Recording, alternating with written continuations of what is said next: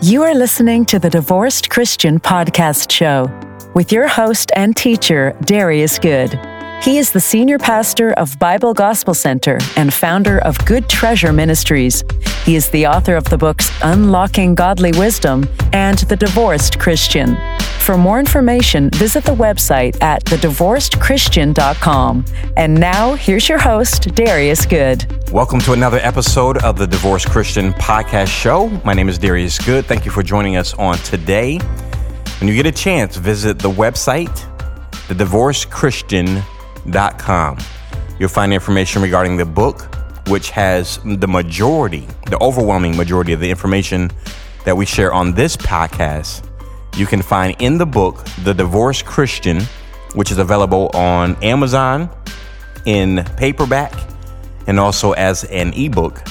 That information is right there on the website, as well as information that pertains to this podcast show. I do have another podcast show where I do teachings on other subjects, and you can find that information there on the website. My other website is dariusgood.com, D A R I U S G O O D.com. And there you'll find information about the other books that I've written. I have currently eight titles so far. The Divorced Christian is the latest book that I've put out, as the Lord has given me the mandate of writing a book and providing a ministry to Christians that have experienced divorce. And so that's what we focus on on this particular podcast. And we are in the process of putting together some classes, some Zoom classes that will allow us to communicate face to face, one on one. That way, if you have any questions, there's a lot of information we just haven't covered yet. A lot of things we've just been laying the foundation and groundwork for um, but we have a lot of ground to cover outside of the subject of adultery. Um, and we're going to deal with that a little bit on today. But there's also a second type of unlawful marriage that was listed in the scripture. And um, I've never heard this particular subject taught as well. Before we get into today's lesson, please remember to like, share, and subscribe if you're listening on the podcast show. If you're listening on the radio show, thank you for joining us. Same time every week. Um, it's important that you rate the show, uh, the podcast show. Those ratings are important for us as well as your comments. And of course, you can always reach out to us directly through email, and that information is there in the notes of today's episode. You are listening to episode 34. Today's episode is entitled The Second type of unlawful marriage in the Bible. And so we're going to cover the first type very quickly, and then we're going to get into the second type. As I've mentioned, I have never heard this taught before by any minister. But as I continue to state, it's important that we have truth. We can't teach divorce, the subject of divorce, without truth. We can't make the Bible say whatever we want it to say or leave out important critical details on a particular subject. And this has been my gripe with the church, and I'm seeing the same with the issue of marriage as well. And so i am currently working on another book where I will detail a lot of information that I learned on the subject of marriage. But in the subject of divorce, in the church, there is a a mindset that's been created. And I've been able to go back and track where the, the mindset started. So at some point, we're going to get into those episodes. But this is not the mindset of the early church when the apostles walked the earth, when Jesus was in the earth. These men were Jewish. Jesus was Jewish. The apostles were Jewish. And they understood the Jewish culture. And with that being said, there was so much that we don't understand with our, uh, I will say, American mindset, our Westerns, Western way of thinking, as we apply current laws and current current mindset and culture to what we're reading in the scripture. And, and their lives were drastically different than a lot of what's painted by our Christian Bible studies. And so I've been going back um, to get a better sense of the law of Moses and in doing so, it's made the New Testament, the New Covenant, uh, that much more understandable. And so we can't alter the law to fit a narrative, to fit a narrative that we, we want. And so uh, when it comes to divorce, as I've mentioned before, words that you must know ketubah, the marriage agreement that was necessary before a couple could enter into a betrothal period, before they could become espoused to one another. They had to draft a ketubah, which would mean Mary and Joseph, the parents of Jesus, had a ketubah, which would mean they had a divorce plan in place. The priest would not allow a couple to get married if they didn't have their ketubah because it meant to their culture you were you weren't taking marriage with the seriousness that a covenant of this magnitude required. Marriage is going to be the biggest, um, most significant covenant you'll ever make. And so it was important to their culture that your agreement was written out that said, and more from the man side, what the woman was to receive in case of a divorce and in case of him dying. And so it kind of worked as a prenuptial agreement. It's not quite a prenup, but it works in that sense. And it's also a life insurance policy that the woman could take to the court and say, This was promised to me, and this is what I'm to receive legally. And so it helped with any legal issues. Um, if there was a divorce or if there was a death, then it made it easy for the court to award the wife the things that was agreed upon. With that being said, um, there was two types of unlawful marriages, and there might be a few more that I've learned of late, but I'll, I will only deal with these two as we're dealing with this subject. The first we've been covering extensively since the beginning of this podcast show, which was the adulterous marriage. And we quickly define this as a marriage, not your second marriage after a divorce. That's Western thinking. That's American teaching, American Christian teachings on the subject of divorce. It's not biblical, it's not found in the Bible. What you do find in the Bible is the adulterous marriage, and we covered that, especially on last week, going through those examples of David's life and Samson's life. But we see it throughout the scriptures as men would leave their wives. And it was so common that they had a term, another word we must know, aguna. So the women were trapped in their marriages. And this is what Paul is talking about in the book of Romans. So in Romans chapter 7, verse 2, he uses this example, and he was not talking about marriage. He was talking about another spiritual point that he was making, but he uses this example of marriage to help us understand the point. And what the church has done is taken the example and taught it as Paul establishing New Testament um, legalities for marriage, spiritual legalities. So at verse 2, Romans 7 2, for example, and I'm reading from the NLT version, when a woman marries, the law binds her to her husband as long as he is alive. But if he dies, the law of marriage no longer applies to her. And we've taken this verse to state that as long as your divorced spouse is still living, you cannot remarry. And that's not what Paul was discussing, and that's not what he's talking about. But he does highlight the law of Moses, and that's what I'm saying on today. The woman is bound to her husband. She could not remarry. The husband, as long as he was alive, she was not free to marry. She could not go to the court and say, My husband abandoned me.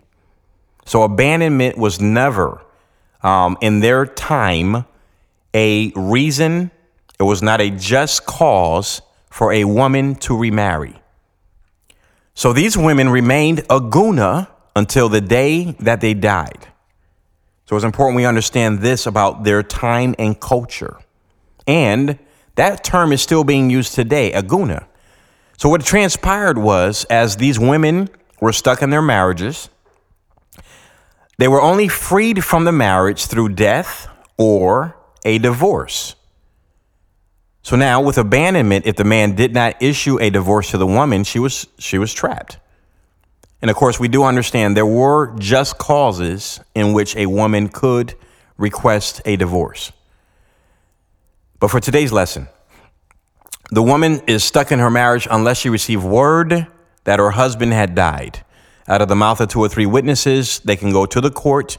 The woman would then be released from the marriage, receiving her agreement, whatever was in her ketubah. She received that amount, that portion, and she was now free to be another man's wife. In doing so, uh, she remarries, she ends up having children. If she discovered, or they discovered, that the husband is now still alive, now we have an adulterous marriage. Remember, adultery was punishable by death, and adulterous marriage was not punishable by death. The, the legal requirement was divorce. The first husband had to divorce the woman, as well as the second husband, the adulterous husband. Both are required to divorce the woman. She was off limits to both men for the rest of her life, but she was free to be a third husband's wife. That's the law as it pertains to an adulterous marriage. And so, once again, that adulterous marriage, through these legal terms, what I just described, was now viewed as a unlawful marriage.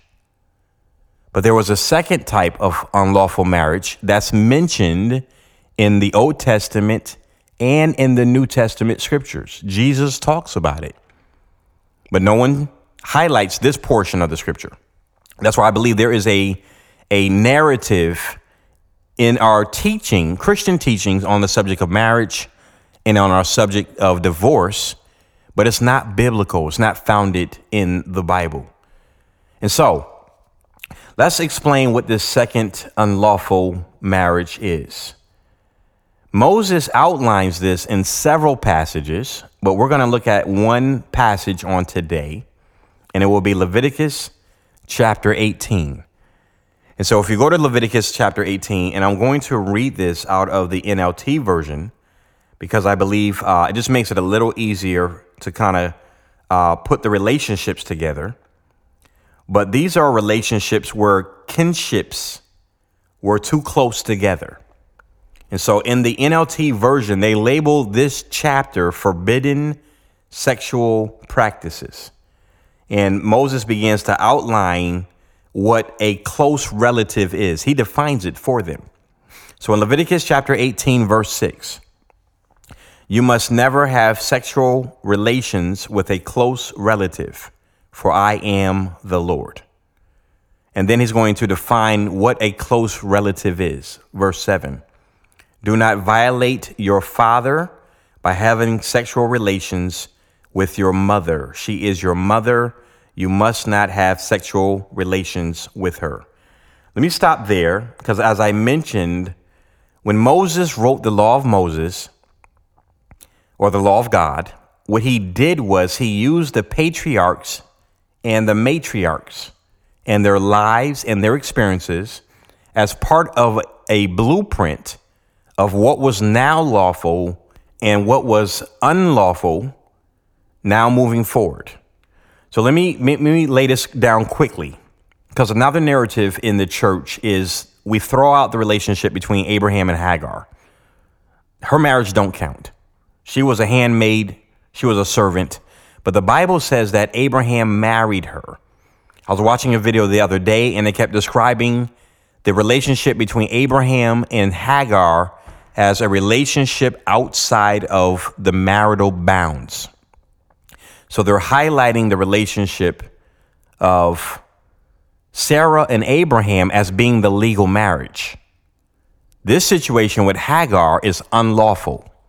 And so Ishmael is kind of X'd out of the story as we use them as the example of doing things in our own flesh, not waiting on God, not having faith. And he becomes our example. Uh, Hagar and Ishmael becomes our example of the flesh. And then Isaac represents the spirit, the promise of God. But Abraham and Hagar were legally married during that time, it was lawful for men to have multiple wives. Abraham never did anything that was unlawful. So we point to, to Adam and Eve and say, well, it was always intended to be one man and one woman. But during their time and culture, during that time and culture, men had multiple wives. So I find it hypocritical that we will not embrace Hagar and acknowledge that marriage, but we have no issues because because we, we this is an anti-polygamy stance. But then we have no issues with Jacob marrying Rachel and Leah in order to have the 12 tribes. That's polygamy. Nothing wrong with that, but there's something wrong with Hagar and Abraham. So, my point is this everything that they did, the patriarchs, matriarchs, whatever they did, there was no law in place.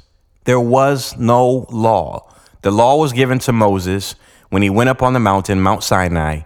From that point on, we now have the laws of God what is permissible and what is not. So from this point on, these things were not permitted. So Leviticus 18, verse 6, let's go to verse 7. You cannot have sexual relationships with your mother. What I'm going to do is read this out of the King James Version. It says, The nakedness of your father or the nakedness of thy mother shalt thou not uncover. She is thy mother, thou shalt not uncover her nakedness. Notice the language uncover her nakedness. He uses terms, and we don't talk this way, but the nakedness of the father is his wife.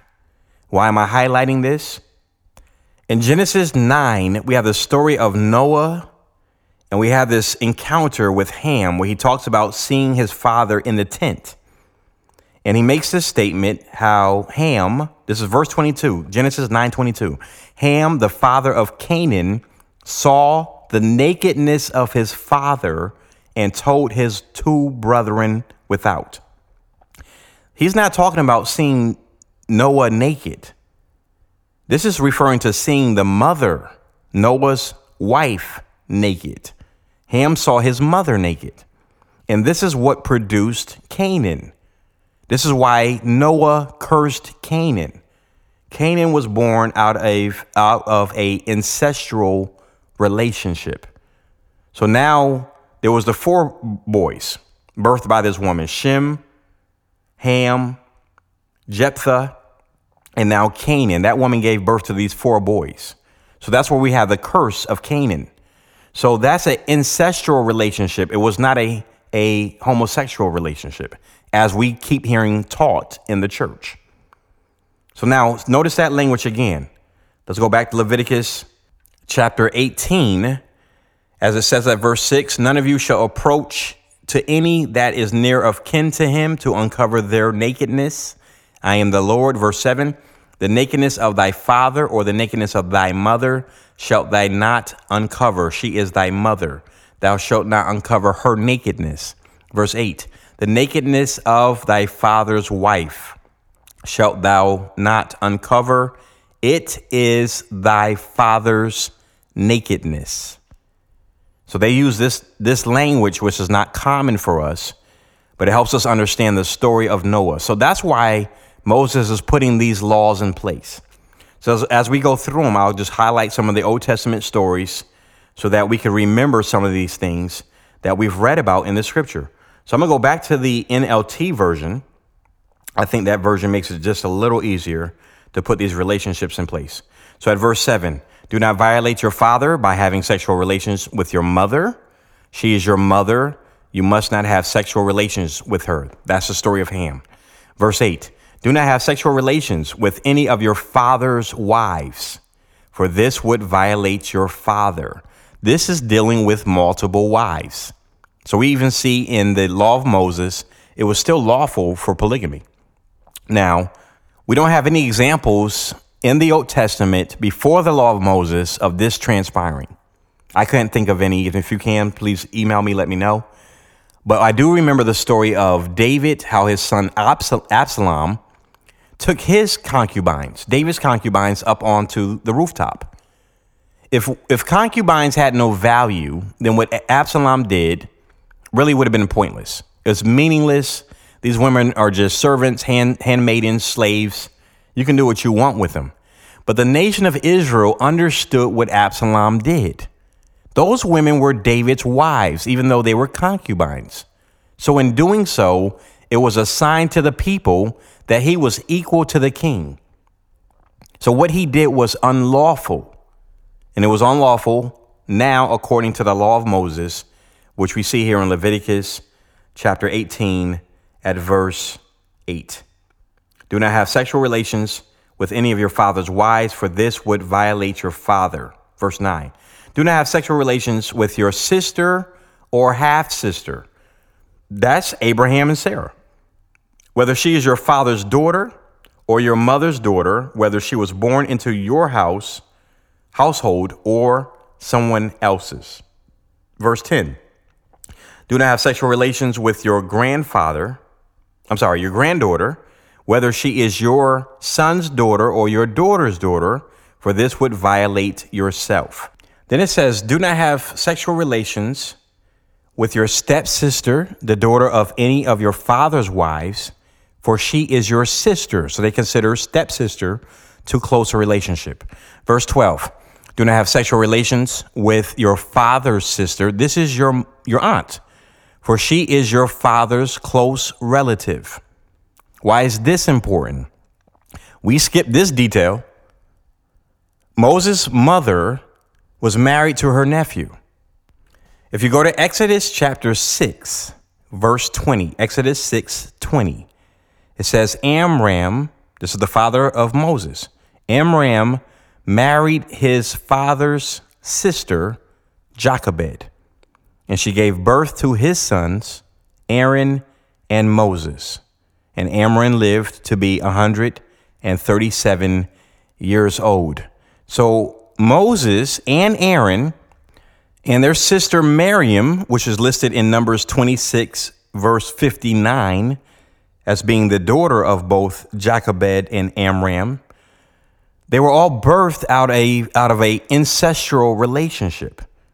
So I find it interesting that what Moses is describing in Leviticus chapter 18, he falls in the category of what he is now describing as being unlawful. Let's continue this list. So at verse 12, do not have sexual relations with your father's sister, for she is your father's close relative. 13, do not have sexual relations with your mother's sister, for she is your mother's close relative. Verse eight, uh, 14, do not violate your uncle, your father's brother, by having sexual relations with his wife, for she is your aunt. Verse 15 Do not have sexual relations with your daughter in law. She is your son's wife, so you must not have sexual relations with her. That's the story of Judah and Tamar. And you can find that story in Genesis chapter 38. So back to Le- Leviticus 18, verse 16. Do not have sexual relations with your brother's wife, for this would violate your brother. We're going to come back to this one. Verse 17 do not have sexual relations with both a woman and her daughter, and do not take her granddaughter, whether her son's daughter or her daughter's daughter, and have sexual relations with her. They are close relatives, and this would be a wicked act.